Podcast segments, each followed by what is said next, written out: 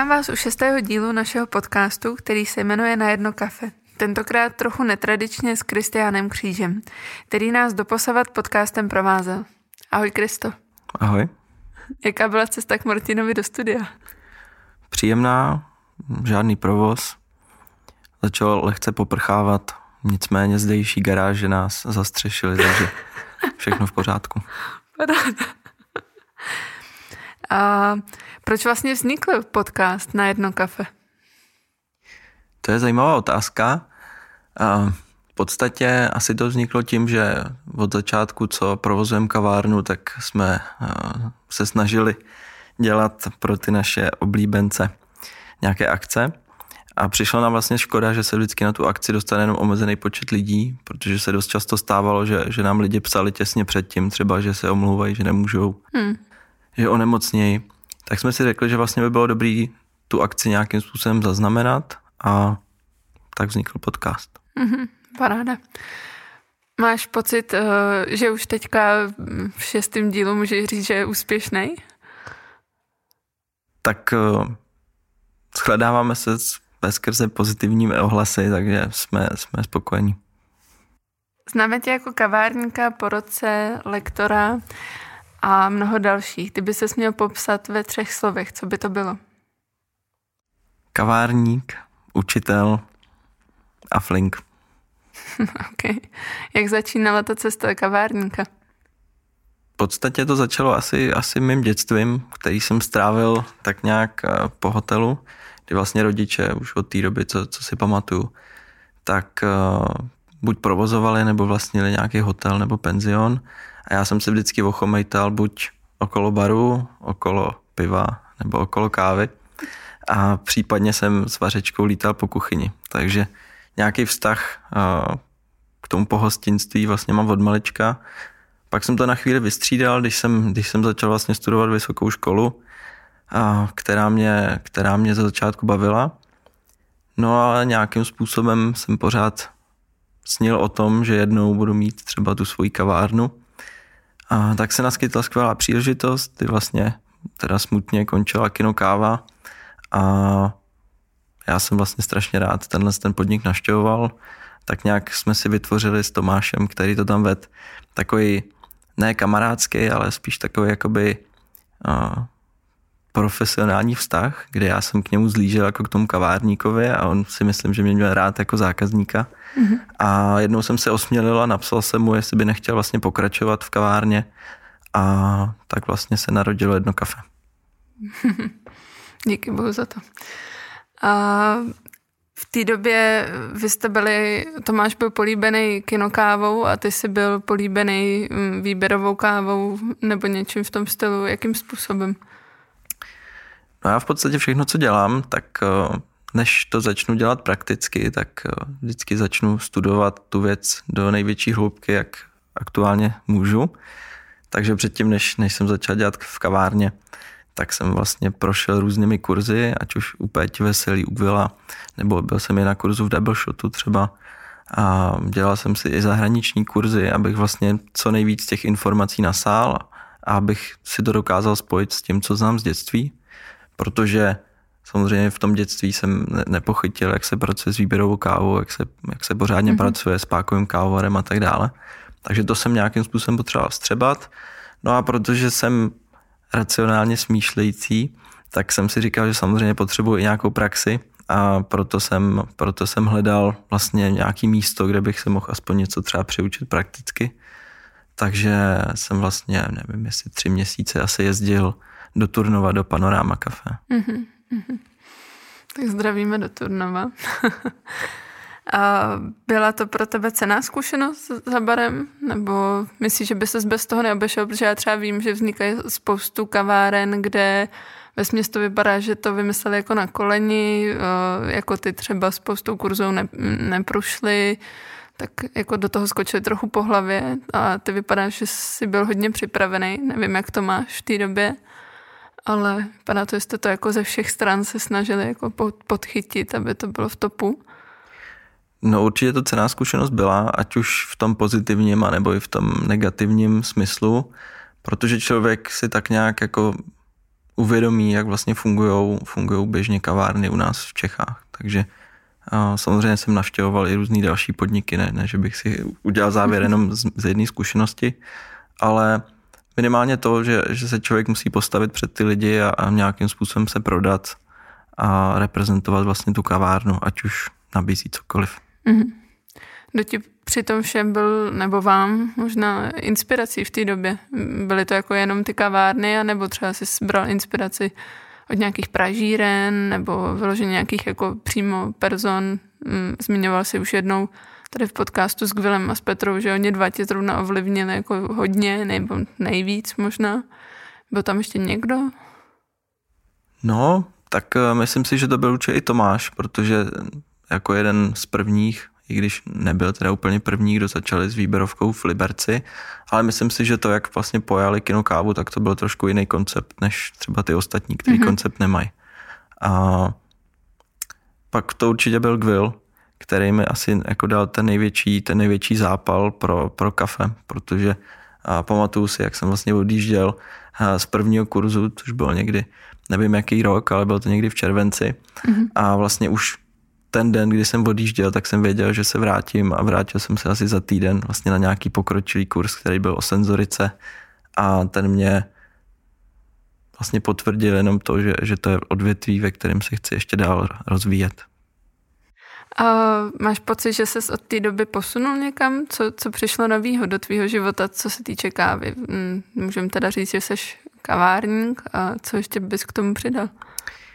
No ono vlastně ještě předtím, než, než vznikla kavárna, tak uh, protože jsem byl chudý student, tak jsem uh, samozřejmě si na tu kavárnu potřeba vydělat, tak jsem dostal geniální nápad, že vlastně začnu vyrábět cold brew, mm-hmm. takže vlastně ten počátek vlastně mýho aktivního kávového života, co se týče nějaký výroby anebo, nebo práce v kavárně, tak začal právě výrobou cold brew a naivně jsem si myslel, že vlastně tím si tak nějak jako postupně vydělám na, na tu kavárnu což se teda nestalo, ale jako určitě to je zase další cená zkušenost a, a trošku jiný pohled na tu kávu. Mm-hmm. Takže kromě kavárníka a ještě stále občas vyrábím kolbu. Když nejsi flinka. Přesně tak. OK. A v posledních dnech jsme měli možnost, nebo minulý, předminulý víkend jsme měli možnost tě vidět, co by po roce na velké kávové soutěži Barista roku.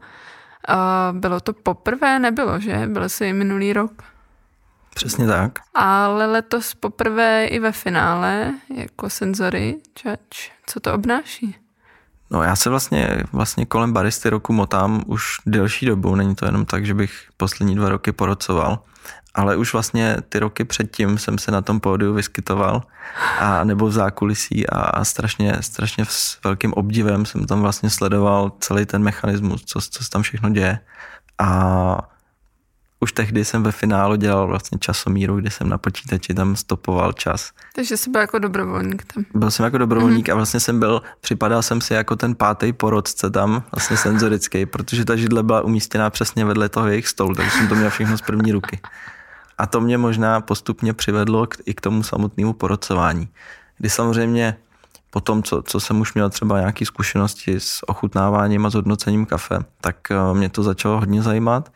Snažil jsem se nějakým způsobem se probojovat do té komunity těch porodců. Nicméně eh, mě bylo tak nějak jako naznačeno, že, že bohužel není šance vlastně se připojit k té porotě, že to je strašně náročný a potřebujete hodně tréninku a, a máme tady spoustu skvělých lidí, kteří to dokážou jako bezchybně, bezchybně uporocovat. Takže jsem se s tou myšlenkou rozloučil a osud tomu asi chtěl a najednou, najednou jsem byl oslovený a, a vlastně loni poprvé jsem byl jako senzorický porodce mm-hmm. na baristovi. Mm, co to znamená senzorický porodce? Protože je dost možné, že třeba někdo eh, neviděl ještě baristu, kdyby ho chtěl vidět, tak si ho může určitě pustit ze záznamu, protože kluci uh, ho zvládli pěkně uložit na YouTube, takže můžete pouštět a kouknout se, ale um, co to obnáší? Barista roku je vlastně soutěž v přípravě kávy. Je to ta král, nej, nej, nej, asi nejtěžší královská disciplína baristická, která je. A když bych to měl teda jenom ve stručnosti jako říct, co, co se tam vlastně děje, tak je tam vždycky barista, který v 15 minutách musí připravit eh, čtyři espressa, čtyři mléčné nápoje a čtyři signature drinky. A to je vlastně doprovodit nějakým svým vystoupením a bezchybnou technickou vlastně prezentací.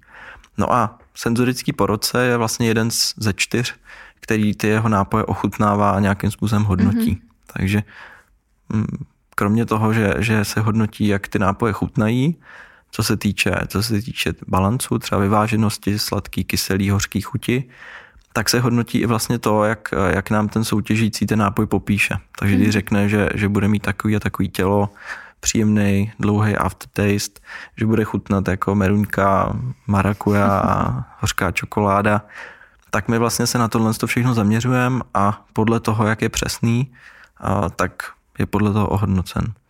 No a kromě toho se samozřejmě pak i hodnotí to, jestli, jestli bylo všechno v pořádku v průběhu té prezentace, co se týče mm-hmm. vlastně toho pohledu jakoby zákazníka. Nás nezajímá, jestli, jestli má nějaký nepořádek u kávovaru, ale zajímá nás to, jestli má nepořádek před tím naším místem, jestli nám dal žičku na, na zamíchání espressa, mm-hmm. jestli jsme dostali ubrousek, jestli, jestli má vodu, jestli je s náma ve spojení a jestli si prostě tu prezentaci užíváme. Jo, takže takový ten běžný kontakt, o kterém třeba tady Will mluvil, ve vztahu k tomu, že třeba spousta baristů už není úplně jako kontaktní, že je taková jako spíš robotická, technická. Um, nebo, víceméně, nebo to úplně ne? Ono, ono, ty baristické soutěže obecně jsou takový dost vytržený z toho reálného světa. Nicméně si myslím, že mm, pořád to má nějakou, nějakou vypovídající hodnotu o tom, jak ten člověk je na tom nejenom po stránce tý technický, protože když se někdo přihlásí na baristu roku, tak se předpokládá, že, že za tím kávovarem prostě musí mít od Makáno x desítek nebo stovek hodin, aby vlastně ta jeho flow byla jakoby uh, konzistentní a, a taková průběžná, nevím, jak to říct česky. A No a zároveň, zároveň se tam pak hodně jako hodnotí to, nebo kladně hodnotí to, jestli ten člověk dokáže opravdu něco, něco vysypat v těch 15 minutách, tak aby nás přesvědčilo o tom, že je opravdu odborník. Protože hledá se mistr světa nakonec, i když jsme v Česku, tak, tak tím cílem je najít toho jednoho baristu, který by měl být nějakým a, motivátorem vlastně pro všechny ostatní lidi na, na tomhle světě. Takže se hledá někdo nejenom, kdo si přečte na, na kávovém pitlíku, že to je z Etiopie, z tohohle z toho regionu, že to vyrostlo v takový nadmorský vejšce a já nevím co všechno, ale vlastně se tam vždycky hodnotí to, jak, jak ten člověk dokáže ty informace jakoby uh, jak je dokáže, jak je dokáže promítnout vlastně v tom mm. výsledném mm. nápoji, který nám potom naservíruje. Já si pocit, že dnešní nebo letošní uh, baristi byli kreativní v těch svých prezentacích, nebo... Nevím, čím to je, jestli to je tím, že jsem byl třeba loni a před loni, už si to nepamatuju, ale jestli jsem byl tak jako nadšený z té soutěže, ale bohužel mně přijde, že, že jakoby kvalita těch soutěžících hmm, nemá tu zestupnou tendenci. Nechci říct, že by byly horší, že by byly méně připravený, ale pokud to vezmu jako průměr, tak se mi zdá, že, že, že ta kvalita není taková, jakou bych třeba chtěl, když, když si to tak nějak jako vybavím, i třeba co, co se srovnání s ostatními zeměmi týče. Mm-hmm. A myslím, že to může být třeba tím, že letos bylo třeba o dost eh, víc přihlášených, dokonce musela vzniknout jako soutěž i pro juniory, tak jestli třeba i to ne, nedává za vinu. Je to možný. Vlastně, vlastně u nás ten trend je opačný než v těch ostatních zemích, kde, kde třeba je běžný, že, že v těch sousedních zemích se přihlásí třeba jenom pět těch baristů na tu soutěž hmm. a u nás, pokud se nepletu, tak jich bylo asi 24. A původně snad 28 nebo 30 dokonce, než se někdo odhlásil. Takže samozřejmě z toho většího počtu uchazečů je jasný, že, že tam budou asi větší rozdíly mezi tím nejlepším a nejhorším. Nicméně jak říkám, pokud bych to měl vzít v průměru, tak mě to malinko, malinko zklamalo. Na druhou stranu byli tam lidi, kteří byli hodně silní a kteří si určitě zaslouží to, aby nás reprezentovali mm-hmm. v zahraničí. Mm-hmm. Určitě zdravíme do Brna. Uh, fajn. Mm, myslíš, uh, nebo co, bys, co bys tak dal uh, za tip někomu, kdo by si chtěl říct jako teďka fajn, tak eh, jsem to slyšel, viděl a mám pocit, že na to mám a měl bych se jako přihlásit. Tak co bys mu jako poradil, co, co by jako neměl, kde by neměl zakopnout, aby to jeho vystoupení dávalo smysl? No, mně přijde, že vlastně asi, jak říkám, u nás nastala nějaká móda, kdy, kdy všichni chtějí soutěžit, ale nechtějí tomu obětovat vlastně nějaký, nějaký čas nebo i finance, protože samozřejmě ta soutěž něco stojí. A takže bych doporučil, aby se přihlašovali jenom ty lidi, kteří opravdu chtějí být baristou roku, mm-hmm. protože to se pak samozřejmě na tom vystoupení dá snadno poznat, jestli to je jenom někdo, kdo to přišel zkusit, anebo jestli to je někdo, kdo to myslí vážně. A aby si přečet pořádně pravidla a ideálně, aby si našel někoho do party, který s tou soutěží má nějakou zkušenost, protože je strašně důležitý mít pohled z jiné vlastně strany, ať už někoho, kdo byl třeba v minulosti v porotě a, a bavilo ho to a, a má ty znalosti, který vlastně může předat, a nebo, nebo někoho, kdo už soutěžil a vlastně není to třeba před deseti lety, ale je to, je to z posledních let. Protože samozřejmě ta soutěž se pořád vyvíjí a to, co platilo před pěti lety, tak dneska už je dávno pryč. Mm-hmm. A ta konkurence je dneska daleko větší, takže je potřeba opravdu obětovat tomu spoustu času a trénovat a trénovat a trénovat a pokusit se vymyslet nějaký koncept, protože tenhle rok mě přišlo, že, že vlastně většina těch vystoupení žádný koncept neměla. Až tak. Jako, Co se týče jako ne, nestranného pozorovatele. mm, tebe neláká soutěžit?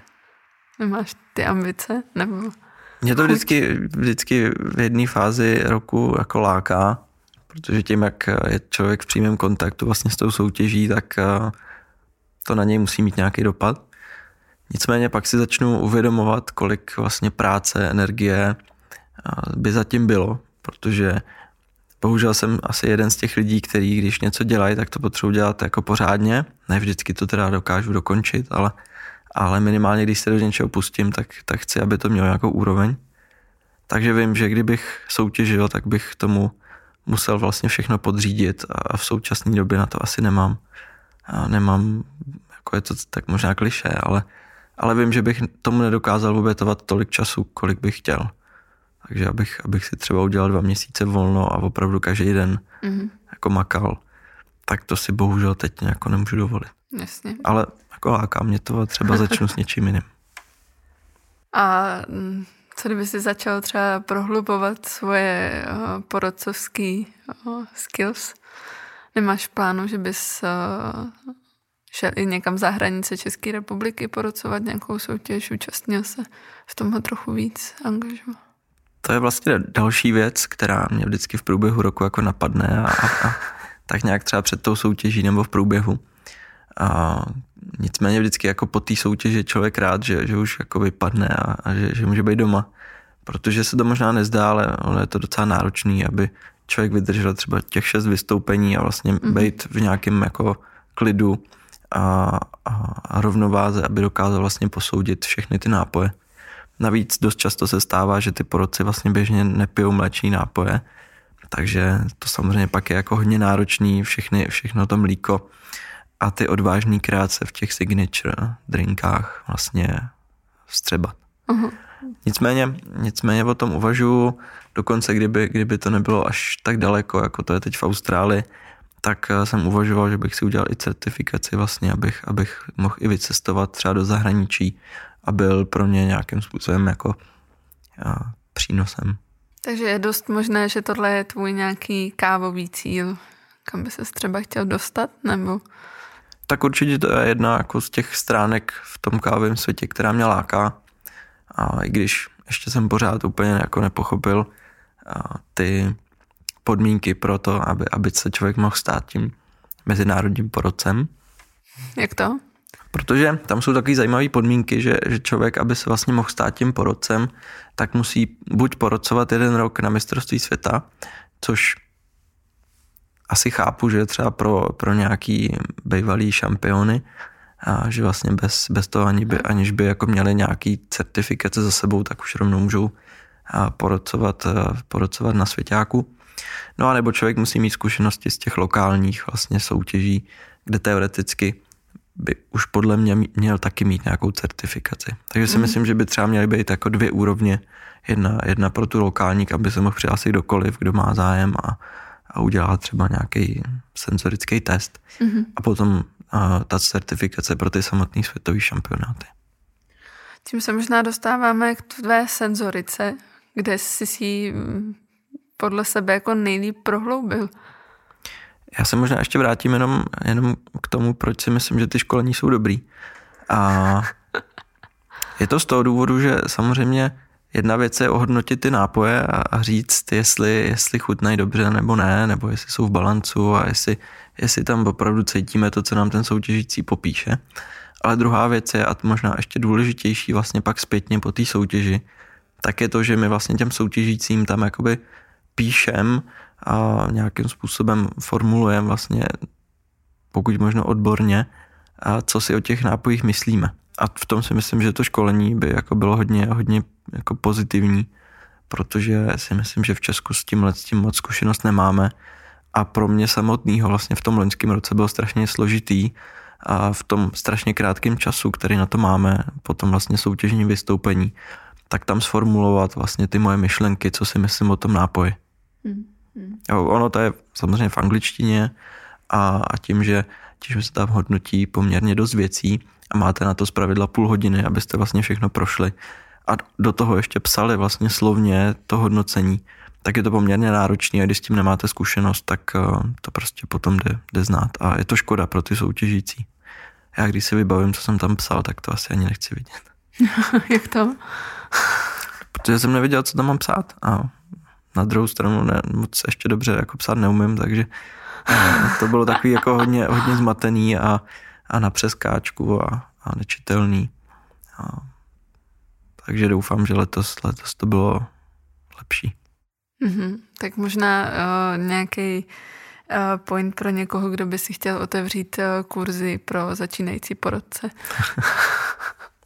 Oni existují nějaké takovéhle kurzy, ale zase je to taková okrajová záležitost, která je vypisovaná třeba jednou za rok někde prostě mimo v Mexiku a, a třeba pro nás Evropany to úplně jako mm-hmm. dostupný není. No. Mm-hmm. Když si vlastně vezme, že, že ti něco stojí to, mm, ta cesta, ten samotný kurz a pak vlastně z toho jako nemáš nic jiného než tu formální zkušenost, tak je to takový, že to opravdu musí dělat nadšenci. Hmm. Tak zpátky k tvé senzorice. Kde si myslíš teda, že se stal ten osudový okamžik, kdy jsi řekl, jo, jsem na tom jako tak, že když eh, mě teďka osloví a řeknou mi, pojď eh, porocovat baristu, tak eh, jako s klidným svědomím půjdu, protože jsem v pohodě v tomhle. No, jako nejsem si jistý, že, že ten okamžik nastal, ale samozřejmě tím asi největším, nebo ne největším, ale tím prvním, tím prvním momentem byl určitě kurz u Gwilla Davise a Smysly a káva se jmenuje, což je vlastně celý den objevování různých jako chutí, vůní a, a používání vlastně všech, všech smyslů, a co se týče kávy i vlastně co se kávy netýká a vlastně si člověk začne uvědomovat, jak, jak to funguje a na co si dá třeba pozor. A vlastně co, čeho si třeba všímat vůbec u toho, u toho kafe. Mm-hmm. Protože samozřejmě běžný konzument, když pije kafe, tak si asi řekne jenom, jestli mu chutná, nechutná. Někdo, někdo zkušenější už si třeba řekne i proč mu to chutná, proč mu to nechutná. Někdo ještě víc zkušený si řekne, aha, tady to je jako relativně sladký, možná tomu trošku přebývá nějaká acidita, možná je tam něco, něco, něco mm. hodně ostrýho ale je to něco, co třeba mám rád a nebo se to časem uklidní. A mě to prostě zajímalo a snažil jsem se vlastně i v tomhle tom ohledu nějak jako zdokonalovat a samozřejmě tím jako nejlepším tréninkem je si to zkoušet. Mm-hmm. Takže, takže jsem si kupoval různé sadičky, ať už kyselin, který vlastně se můžou přidávat do kafe a, a pozoruješ vlastně, jak, jak se ta chuť může proměňovat, a nebo aromata, který si můžeš, nemusíš natrénovat, nicméně zase je to takový spíš jenom orientační, protože a i když máš sadu, a nevím, 32, myslím, že to je aromat, a který se v kávovém průmyslu vyskytují, tak pořád, když, když tam ucítíš zelený jabko, tak to zelený jabko každý může vnímat malinko jinak a, a, a všechny ne, mhm. nebudou vonět stejně. Takže je to spíš takový orientační, aby spíš člověk dokázal tu chuť nebo tu vůni zařadit do té správné kategorie. Že tohle je sladká chuť, tohle je kyselá chuť, tohle je hořká chuť, protože dost často je ten jazyk toho člověka vlastně ovlivněný tou kombinací těch všech chutí dohromady a vznikají poměrně zajímavý vlastně zajímavý nechci říkat nový chutě, ale když třeba, když třeba smícháte vlastně sladkou, slanou, kyselou chuť, tak může vzniknout vlastně něco nového a některá z těch chutí se může potlačit. Přitom tam vlastně je. Takže to nejdůležitější je vlastně se naučit, pokud člověk chce hodnotit kafe, tak eh, se naučit eh, vlastně to v té kávě rozpoznat, i když to tam na první třeba pohled není patrný. A to stejně vlastně platí u těch aromat. Mm-hmm. Posunulo tě v tomhle uh, nějak, posunula tě v tomhle nějak tvoje účast uh, na aukcí v Hondurasu? Ty jsi mimo jiné uh, několikrát byl v sobě. Asi jako každý, kdo pracuje v kavárně nebo v kávovém světě, tak má tu touhu se rozvíjet dál a dál. A samozřejmě, když už objedete všechny školení, které vám přijdou rozumný v Česku, a nastudujete různý online zahraniční nebo, nebo i nějaký zahraniční kurzy, tak tím dalším takovým milníkem je, že se chcete podívat vlastně do té země, kde, kde to kafe roste. Takže samozřejmě to bylo mým velkým snem a pamatuju si to na to, na to, jako kdyby to bylo dneska, když jsem viděl prostě inzerát, že Project Origin vlastně hledá začínající vlastně kapery nebo rozhodčí, který vlastně budou hodnotit kafe tak jsem si řekl, tak to je skvělý, tam se přihlásím. Přihlásil jsem se, vybrali si mě, a odcestoval jsem a vlastně jsem tam byl jako shadow judge, mm-hmm. a, což je vlastně rozočí, který sice hodnotí kávu, ale vlastně to jeho skóre se nezapočítává do toho výsledného bodového hodnocení toho daného kafe. A je to, je to jako neskutečná zkušenost, kdy tak jak jsme zvyklí u nás na kapingu mít 10 různých kafí z různých koutů světa, každý chutná úplně jinak, tak když jste přímo v nějaký konkrétní zemi, tak se vám může stát, že máte na jednom stole třeba 50 kafí postupně, které jsou třeba jenom z jednoho regionu. Takže mm-hmm. opravdu ty, ty, jakoby, ten rozdíl chuťový je tam opravdu malinkatej a na tom si člověk podle mě nej, jako nejvíc natrénuje to, na co se soustředit a, a, a tak. Okay. Takže určitě to pro mě byla jako velká zkušenost. A ještě navíc jsme tam měli skvělýho toho head judge, hlavního rozhodčího, který s náma vždycky po každý tý uh, session, po každý tý uh, jednom kole té ochutnávky, tak vlastně procházel to hodnocení a kdy jsme mu nadiktovali vlastně to naše skóre, takže vlastně okamžitě vidíte, kde tak nějak jste, jestli jste skalibrovaný s těmi ostatními v té místnosti, říkáte si, jaký jste měli dojmy, jaký chuťový třeba tóny jste tam, to tam našli. A vyzdvihujete určitý parametry té kávy nebo, nebo naopak jakoby a, snižujete hodnocení v některých ne, neúplně kvalitních třeba. No a, a potom celý dní vlastně nastává celkový vyhodnocení, kdy vlastně se vám ukáže, jak jste v porovnání vlastně se všemi ostatními a jaký je ten váš rozptyl. Samozřejmě pokud tam někdo přijede a bude po každý, nebo každé kávě dá 86, tak je možný, že, že bude v nějakém průměru. Nicméně tam se hodnotí i to, jak jste vlastně schopný ty určitý kvality vyzdvihnout, anebo naopak uh, ohodnotit negativně. Mm. Takže čím, nechci říct, že čím větší máte rozptyl, tak tím je to lepší, ale zpravidla se v, v tak velkém vzorku káv vyskytnou i ty méně kvalitní a i ty, které jsou jako opravdu nejlepší, co jste kdy měli. Takže je potřeba se naučit jakoby rozhodovat a, a, a umět to hodnotit. Mm-hmm. Takže jako určitě to byla velká zkušenost, která je jako nenahraditelná a každý, kdo, kdo uvažuje nebo kdo si myslí, že, že už se nemá kam v Česku posunout, tak mu doporučuji, aby, aby určitě vyrazil na výlet. Není to, není to nic levného, ale určitě ta investice vyplatí. A ty jsi tam poprvé takhle byl, kolik let to je zpátky? No já jsem jako strašně špatný s létama, s letopočtama a s datumama, takže, takže nevím, ale asi 2016, 17. Nicméně od té doby jsi z Project Origin byl ještě na více cestách, nebylo to jenom jednou? Je to tak, ono podstatě to co, to, co mě zaujalo, tak kromě toho, že Project Origin je, je projekt vlastně kávový komunity, který je založený Sašou se stykem, který je vlastně mistr světa v přípravě kafe z roku 2015. Hmm, pak, že jsi špatný v letopočtech. No, tím, že to mám teďka v paměti, protože jsme se nedávno viděli, tak eh, a sám se divil, že už to je pět let, tak si to pamatuju.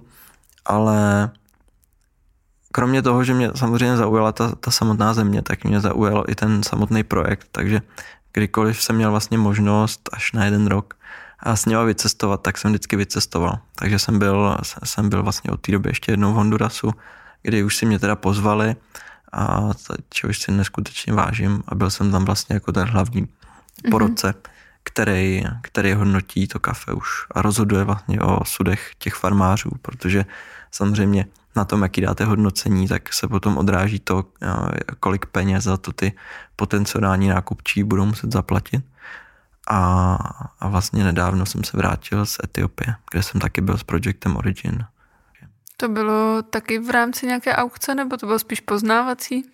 A nebylo, nebylo to v rámci aukce, bylo to v podstatě výlet, kdy, kdy jsme ochutnávali aktuální, aktuální sklizeň, která v Etiopii je a s tím, že ještě jsme vlastně jako do Etiopie jezdí asi kde kdo ochutnávat kafe, ale čeho já si zase vážím, takže jsme, že jsme ochutnávali kávu, která vlastně přímo byla a zpracovávaná tím týmem pro Project Origin mm-hmm. a ochutnávali jsme kafe, který vlastně a aktuálně vyhrávají ty světové soutěže. Takže to byly opravdu kafe, který, který jsem ještě nikdy jako ani třeba podobný neměl a tam jsem měl čtyři, čtyři podobný vedle sebe a každý měl trošku jinou kvalitu. Některý bylo víc sladký, některý bylo víc kyselý, některý byl takový, jiný takový. A vlastně všechny, všechny byly skvělý. Myslím, že pár lidí možná zachytilo na našem Instagramu ve stories eh, video, jak ochutnáváš, ochutnáváš a k jednomu šálku se vracíš stále dokola. Tak možná jedno z těch top, ne? Tam to bylo ještě skvělý v tom, že vlastně Saša se svým týmem, týmem s Janinou a byli už asi nevím, dva dny před tím, než jsme my přijeli a z nějakého obrovského vzorku těch káv, který vlastně měli k dispozici, tak nám vybrali asi 60 těch jako nejlepších, který je, který je zaujali a který určitě a se budou exportovat vlastně do Austrálie a do dalších zemí. A vlastně vybrali nám to nejlepší z nejlepších a ještě mm. nám to seřadili tak, že jsme vlastně ten první den ochutnávali jakoby ucelený celky. Takže jsme nejdřív ochutnávali takzvanou CM selection, což je v posledních letech hodně oblíbený a populární proces pracování kávy. Vlastně je to carbonic maceration, mm-hmm.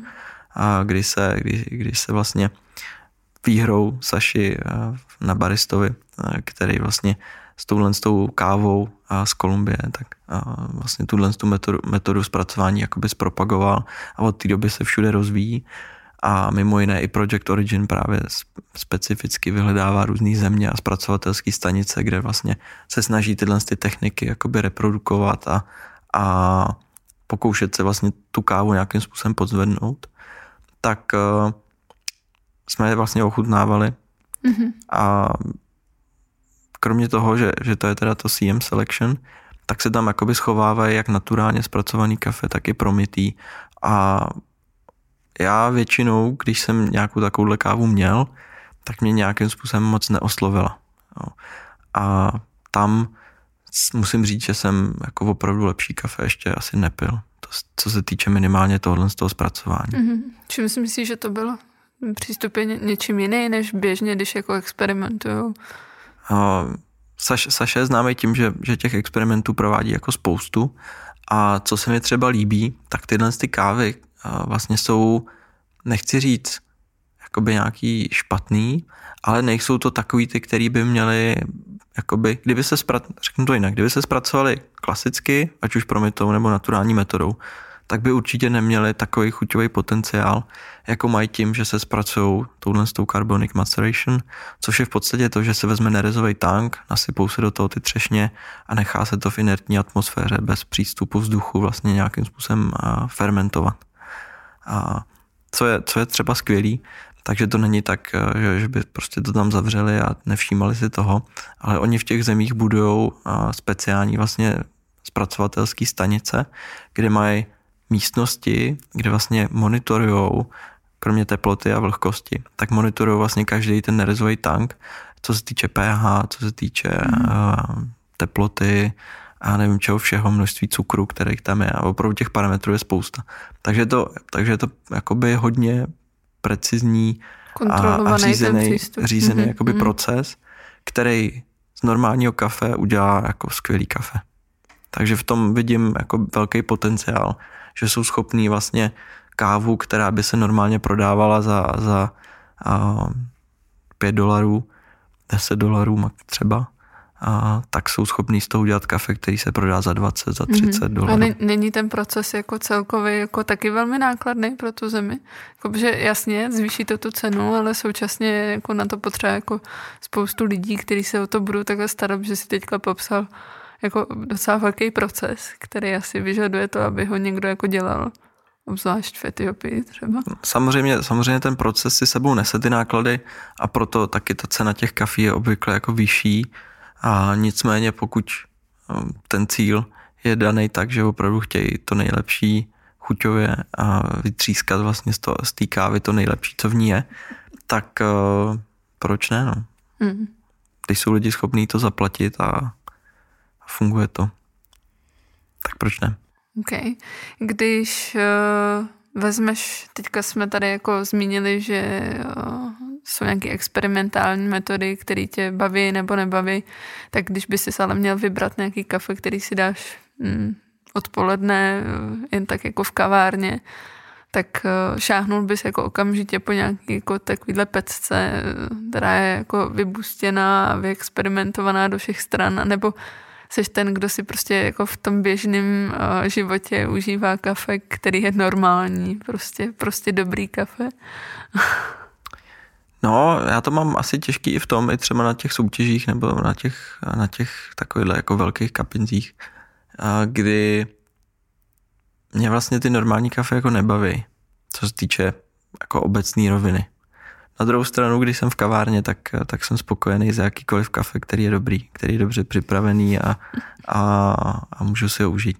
Takže to jsou takový jako dva pohledy, kdy samozřejmě pokud něco chci objevovat, chci, chci zažít něco nového, tak samozřejmě pokud se ke mně dostane káva, která je něčím netradiční a nemusí to být jenom tím, tím procesem, může to být klidně promitá káva, která ale byla a se sbíraná někde v divoké přírodě, zastíněná někde v džungli, tak e, to samozřejmě může mít zase jiný příběh a jiný chuťový potenciál. Měl jsem, měl jsem spoustu káv, které byly na první pohled normální a chutnaly nenormálně. Takže není to, není to o tom, co to je za kávu, ale spíš o té chuti. Mm-hmm. Když se vrátíme na chvilku ještě zpátky do Etiopie, překvapilo tě tam něco jako uh, co bylo úplně na tvoje očekávání? Měl si třeba představu takových těch jako pěkných fotek eh, těch uzrálých třešní a, a farmářů a sběračů, který jako nosí na hlavě a, a teď tam jako přijel a ta srážka s tou realitou byla jako trošku jiná. Samozřejmě kromě té kávy, která, která mě odzbrojila úplně, tak eh, to byly dvě věci. Jedna z nich je lešení, který vlastně v Etiopii používají.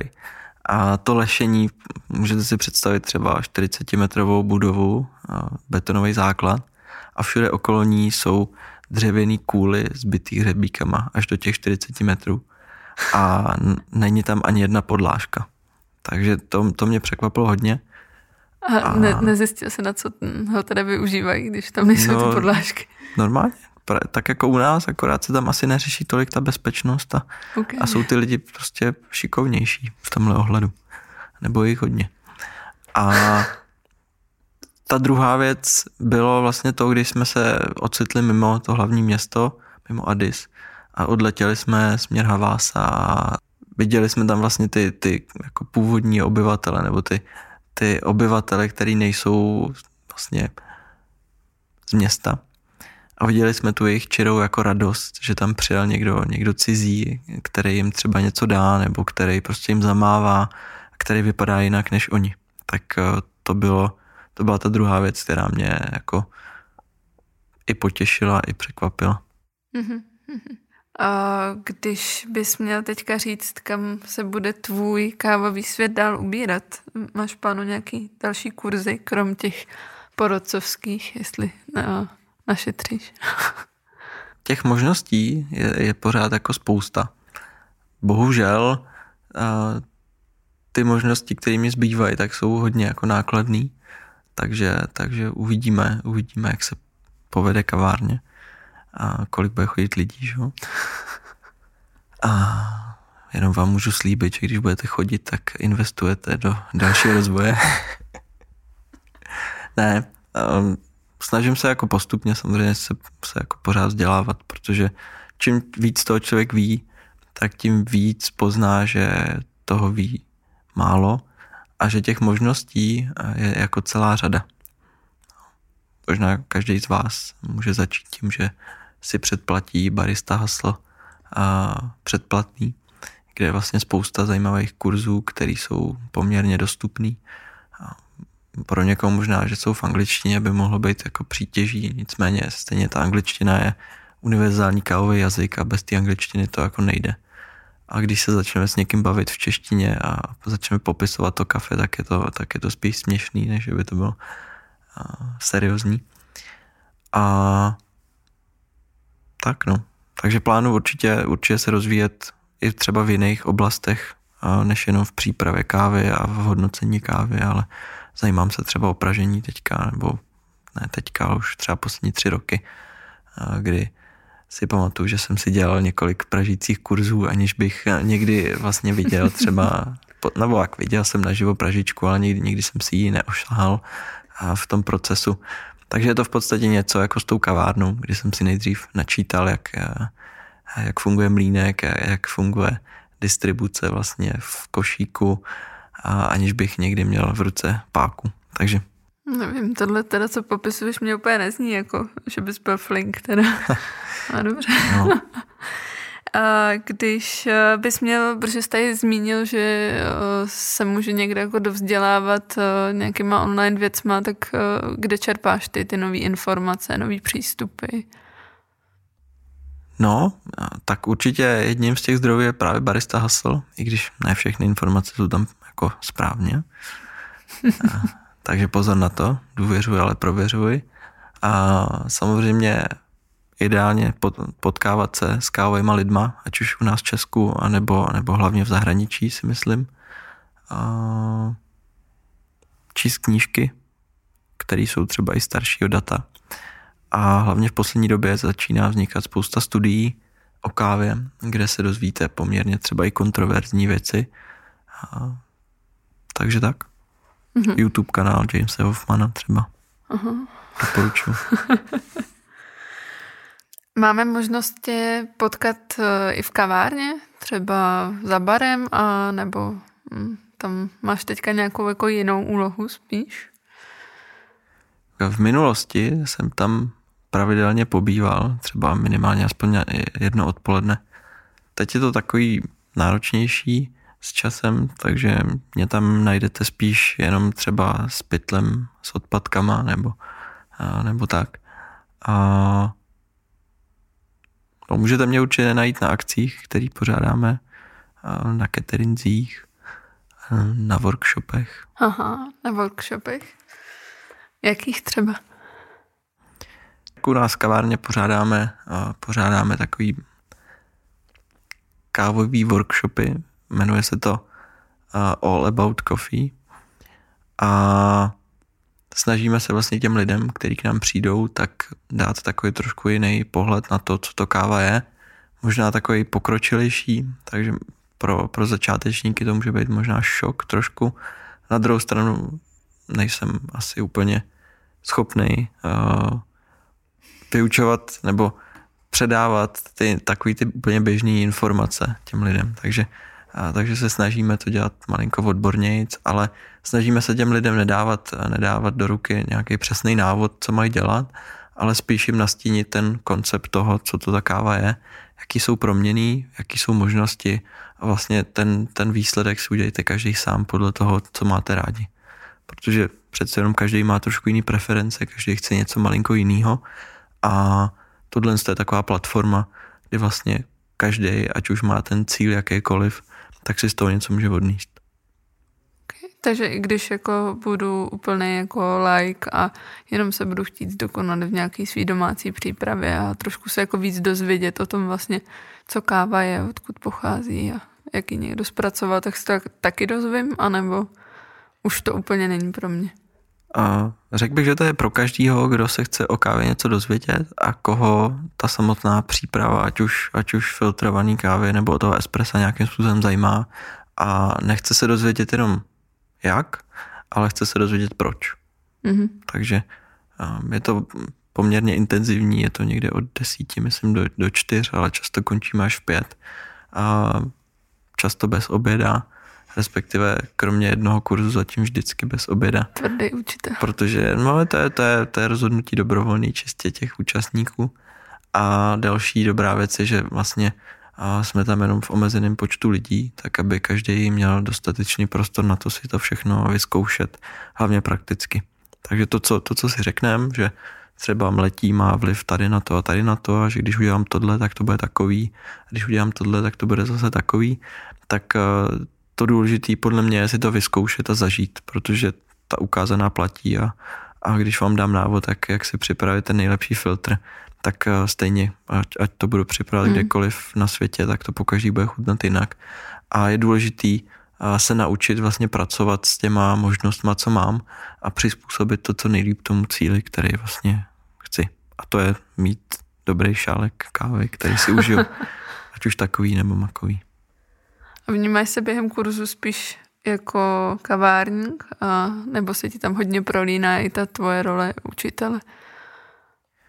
tě, těžko posoudit takhle, ale, ale určitě asi, asi se toho nezbavím, toho, toho učitelství. Takže takže se to asi projevuje. Když už jsme to teda načukli, tak jenom, aby jsme uh, uvedli, uh, v čem bychom tě, když bychom si sedli do lavice, tak co, co bys nás naučil? mimo, mimo kávy. No, já bych vás nenaučil nic, protože se to musíte naučit především vy sami, ale když bych teda přistoupil na to, že, že já něco učím, tak uh, učím vlastně odborní předměty, které jsem studoval na výšce. Takže ať už to je číslicová technika, automatizace, a nebo třeba měření, elektronika. Takže to, co, to, co mě baví. Okay. Kromě kávy. Když eh, vystoupíš ze své eh, role učitele a máš si užívat volný čas, vstupuje ti do něj často káva? Třeba plánuješ nějaký svůj výlet, tak týká se taky kávy, nebo se snažíš jako ve svém plném volnu vyhýbat kafe? Nebo zvládneš vůbec den bez kafe? Zvládnu. Pro mě, pro mě to není tak, že bych se musel ráno probudit a, a okamžitě dát kafe, protože jinak nemůžu, nemůžu fungovat. I když to tak dost často bývá, že vlastně ta moje rutina je taková, že ráno vstanu a, a jedu do kavárny si dát kafe, a tak abych přežil nějak ten den, ale jinak, jinak jako nemusím to mít, nemusím to mít k tomu, abych fungoval běžně. Takže třeba když plánuješ dovolenou, tak nutně nemusí jako Eh, jedna z těch zastávek eh, na cestě být nějaká jedna kavárna nebo tak něco. Jako co přímo souvisí s kafem. Tím, že, tím, že se snažím zdokonalovat ve všech oblastech, tak je dobrý nasát tu atmosféru kaváren, které jsou třeba v zahraničí, nebo i třeba jinde u nás v Česku. Takže samozřejmě, když se člověk někam dostane, tak, tak je asi vhodný navštívit ty podniky, co jsou okolo. A nebo, co mám možná ještě radši, tak vlastně navštěvovat pražírny, od kterých třeba berem, berem kávu do kavárny. Protože mm-hmm. samozřejmě, když si člověk s těma lidma vytvoří nějaký bližší vztah, když, když ví, v jakých podmínkách to, tu kávu třeba praží, připravují, skladují, balej a že je tam třeba pět lidí, kteří se o to starají a že, že to jsou takový a takový lidi a že mají takový a takový záliby, tak samozřejmě k tomu pak máte blíž a vlastně to, to co podle mě dělá tu výběrovou kávu, tak, tak nějak jako zapadne víc dohromady. Mm-hmm. Takže takže určitě. Co třeba rozhoduje při tom výběru pražidny eh, pro kavárnu? Že jsi říkal, že třeba navštívíš jako pražidnu, kterou, eh, eh, se kterou spolupracuješ v rámci jako kavárny, tak co třeba je pro tebe jako tím hlavním faktorem, proč se rozhodneš, že od ní vezmeš do kavárny kafe. Možná teďka dobrý říct, jestli v kavárně je jako jedno stálý kafe, nebo tam víc pražíren, který se střídají. Samozřejmě na tom, na tom výběru se podílí celá řada věcí. Určitě první věc musí být to, že, že ta pražírna musí něčím zaujmout. Ať už to je nabídkou, nebo třeba obalem, anebo těma lidma, který, který vlastně za tou pražírnou stojí.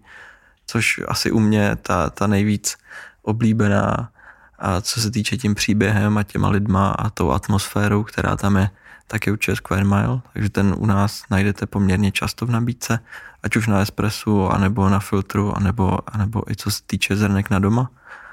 A ty pražírny, se kterými nemáme takovouhle blížší třeba zkušenost, že jsme tam nebyli, tak dost často je vybíráme podle toho, jak nás zaujmou tou svojí nabídkou. Takže si necháme poslat zrnka a ochutnáme je, když tam je něco zajímavého, tak tu pražírnu objednáme. Jako v minulosti to bylo tak, že jsme vlastně museli ty pražírny jako vybírat a oslovovat a teďka v posledních, v posledních měsících nebo v posledním roce třeba se nám dost často stává, že ty pražírny sami ozývají a sami nám ty vzorky posílají. Takže člověk může jakoby objevovat eh, daleko, daleko jakoby snadněji. A myslíš, že to je třeba tím, že vzniká jako spousta nových pražírnech a že tak trošku jako se jako perou o ty kavárny, kde by mohly být? Nebo že jsou jako obecně aktivnější v tom?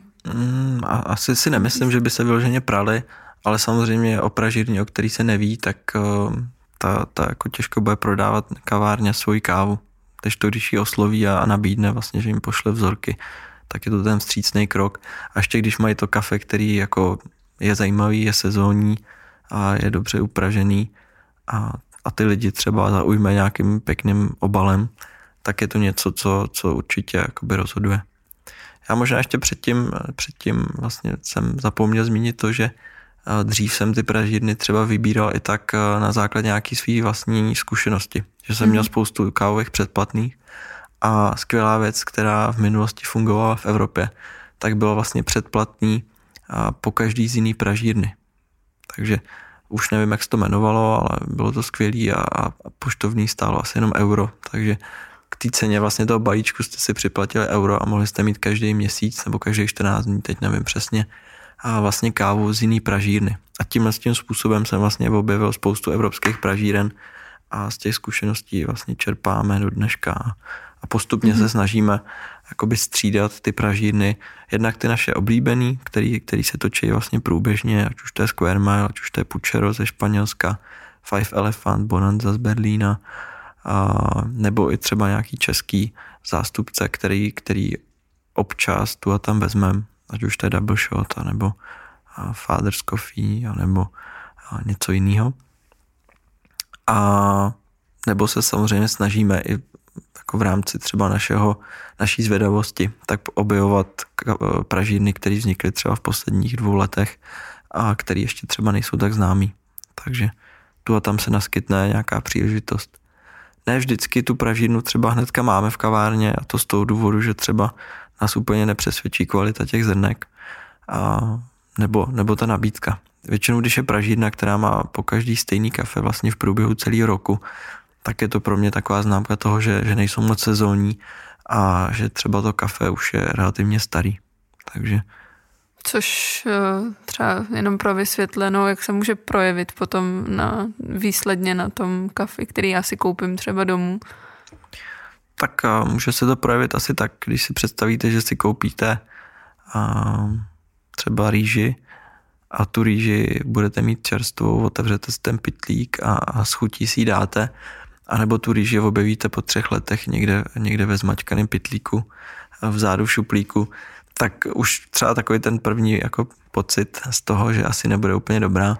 A nehledě na to, že káva je pořád jakoby živá surovina, má v sobě vodu a neustále se vyvíjí a vlastně stárne. Takže postupně ty chutě, který, který by tam byly a transparentní a, a, a příjemný, tak se z nich můžou stávat takový zeleninový, papírový a, a takový utlumený. Takže, mm-hmm. takže to je asi ten hlavní důvod, proč, proč nekupovat takový starý kafe, co se týče sezóny. jsou kafe, které jsou na tom s tím stárnutím líp, jsou kafe, které jsou na tom malinko hůř a jako určitě neplatí to, že každý starý kafe musí být jako špatný, ale samozřejmě pokud máte možnost si koupit něco, co, co aktuálně někde bylo sklizenýho a co nejrychleji dostanýho a vlastně do naší země a upraženýho a máte to z první ruky, tak je to vždycky o něčem jiném. Mm-hmm. Takže když jsme teďka ochutnávali čerstvý kafe v Etiopii, tak prostě chutnali úplně jinak, než který nám za půl roku připlujou v kontejneru do, mm. do mhm. Česka.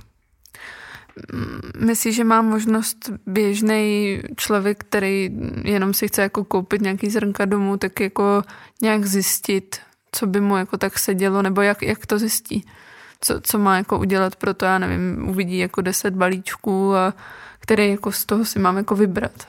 To je strašně jednoduchý. Vyberte si ten, který vás na první pohled zaujme, bez ohledu na to, jaká je to země třeba a, a prostě zkoušejte. Dost často se lidi ptají těch baristů, který kafe byste mi doporučil. Teď, teď se těch lidí zeptáte na nějakou přípravu a teď vlastně ani nevědějí a, a nevědí, jestli chtějí takový nebo takový kafe.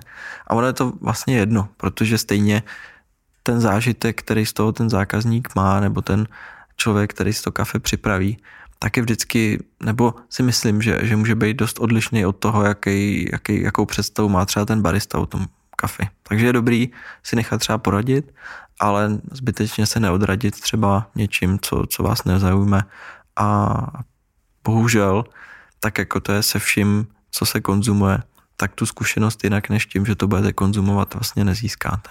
Mm-hmm. Což možná uh, dobrá věc je účastnit se těch cuppingů, kde vlastně poměrně levně nebo někdy i zadarmo. A vlastně můžete ochutnat eh, celou řadu káv, které můžou být ať z různých koutů světa nebo z různých, z různých eh, farem, z různých oblastí, třeba jenom jedné země.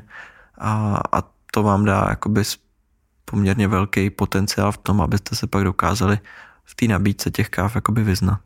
Mm-hmm. Protože u nás se dost často stává, že je 10 pražíren a těch 10 pražíren má v nabídce 6 káv a pět těch káv je všude stejných, protože si je prostě nakoupí u nějakého importéra a pak záleží jenom na tom pražení.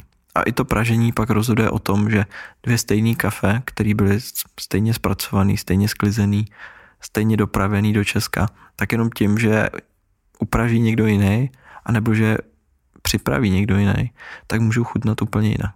Takže Hmm. Jinak než že to vyzkoušíte, tak to prostě ne, ne, nepoznáte.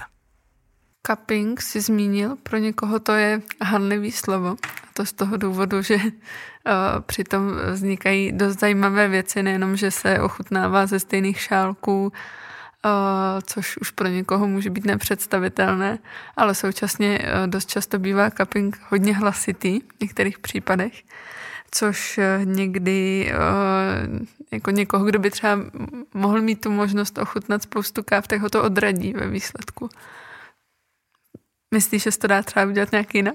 Aby ten člověk jako nebyl vyloženě odrazený tím, že jako fakt přijde a nezažije tam strašný jako hluk z toho, že někdo srká. Kafe se dá určitě ochutnat jako různými způsoby ale problém je ten, že když těch káv chcete ochutnat víc než jenom jednu nebo dvě, tak vlastně ten způsob, jak, jak těch deset třeba káv připravit stejně v jeden čas, tak je v podstatě jako nemožný. Jo, takže ten cupping eh, je univerzální způsob, jak, jak se ochutnává káva vlastně kdekoliv na světě. Potřebujete jenom misku, kafe, mlínek, vodu, váhu, lžíci a je to vlastně strašně jednoduchý, protože stačí to kafe zalejt a vychutnat si ty jeho kvality bez toho, aniž bychom ho, ho nějakým způsobem ovlivnili tou samotnou přípravou. Takže dost, jako když, když jste na cuppingu poprvé, tak, tak spousta lidí se jakoby podivuje nad tím, že to je dost podobný jako turecký přípravě kávy, že vlastně zaleju, zaleju toho lográka a nechám to tam vlastně macerovat, nebo nechám to tam louhovat, ale je potřeba si uvědomit, že tohle není příprava, po způsob přípravy kávy, ale je to metoda, jak to ochutnat a že těch odlišností od toho Turka, našeho českého, tak je tam hodně. Ať už to je ta hrubost, anebo to, jak se vlastně chovám k té misce, kterou když zaleju, tak vlastně už nějak jako nepřemístuju a, a vlastně ne, nemíchám tou kávou a, a tou tekutinou, tak aby se vlastně extrahovalo víc a víc těch látek, který samozřejmě, když to piju v té sklenici, tak to pořád promíchávám třeba, mm-hmm. nebo to nechám usadit a jak to zvednu, tak se mi to zase promíchá. Takže se mi to neustále vlastně extrahuje a není to nic příjemného. Kromě toho, že to kafe, který většinou používám, tak není nic extra mm-hmm. příjemného. No a pak se dostáváme k tomu, že teda absolvuju cupping, ochutnám kafe, který mě jako fakt sedne, koupím si ho a ihle, ono nechutná jako v té misce. Jak to? No je to z toho důvodu, že, že samozřejmě tam přibyla ta další proměna a to bylo uh, minimálně to, že, že to připravoval někdo, že do toho vnesl vlastně ten svůj, ten svůj pohled nebo ten svůj přínos toho, nebo možná negativní přínos té samotné přípravy. No, takže pak je dobrý, pak je dobrý znát vlastně ty, ty věci, kterými ovlivňují tu samotnou chuť nebo ten výsledek toho nápoje. A to, o tom bychom se tady mohli bavit hodinu. Co všechno to je. Ať už to je voda, ať už to je samotný mletí, ať už to je to, jestli jsem to kafe otevřel teďka ten pitlík, nebo jestli už to mám tři měsíce otevřený. A jak jsem to zalil, jestli jsem použil takovýhle filtr nebo makovej, jakou teplotu vody, a tak dále a tak dále. Těch, těch věcí je opravdu spousta a zase tím, že si to člověk neskusí, tak, eh, tak vlastně nepozná to, co je, to, co je dobrý. Mm-hmm. Dost často, dost často, když si koupíte nějakou kávovou knížku, tak tam najdete popsanou, jak, jak připravit tuhle tuhle metodu a máte tam napsaný, že si kávu máte namlít na stupeň číslo 6 a, a že to má vypadat jak eh, cukr, krupice nebo krystal, já nikdy nevím, které je které, jak to vypadá, ale, ale vím, že se to tam píše a to samozřejmě nikdy nemůže fungovat. Takovýhle jakoby znázornění. Může to něčemu pomoct, že, že asi tušíte, že, že když si budete připra- připravovat kávu přes V60, takže to má vypadat plus minus takhle a když si budete připravovat kávu ve French pressu, tak to má být možná třeba hrubší, ale stejně, když to nevyzkoušíte, tak nevíte, jestli to má být takhle nebo takhle a vždycky je potřeba to nějak uspůsobit té vaší rutině, tom, tomu vašemu postupu. Tak budem doufat, že pro některé tohle bude třeba motivací pro toto zkoušet a třeba se s tebou potkají i na nějakém o, z tvých kurzů. Tak díky a třeba někdy na viděnou v kavárně. Díky, čau.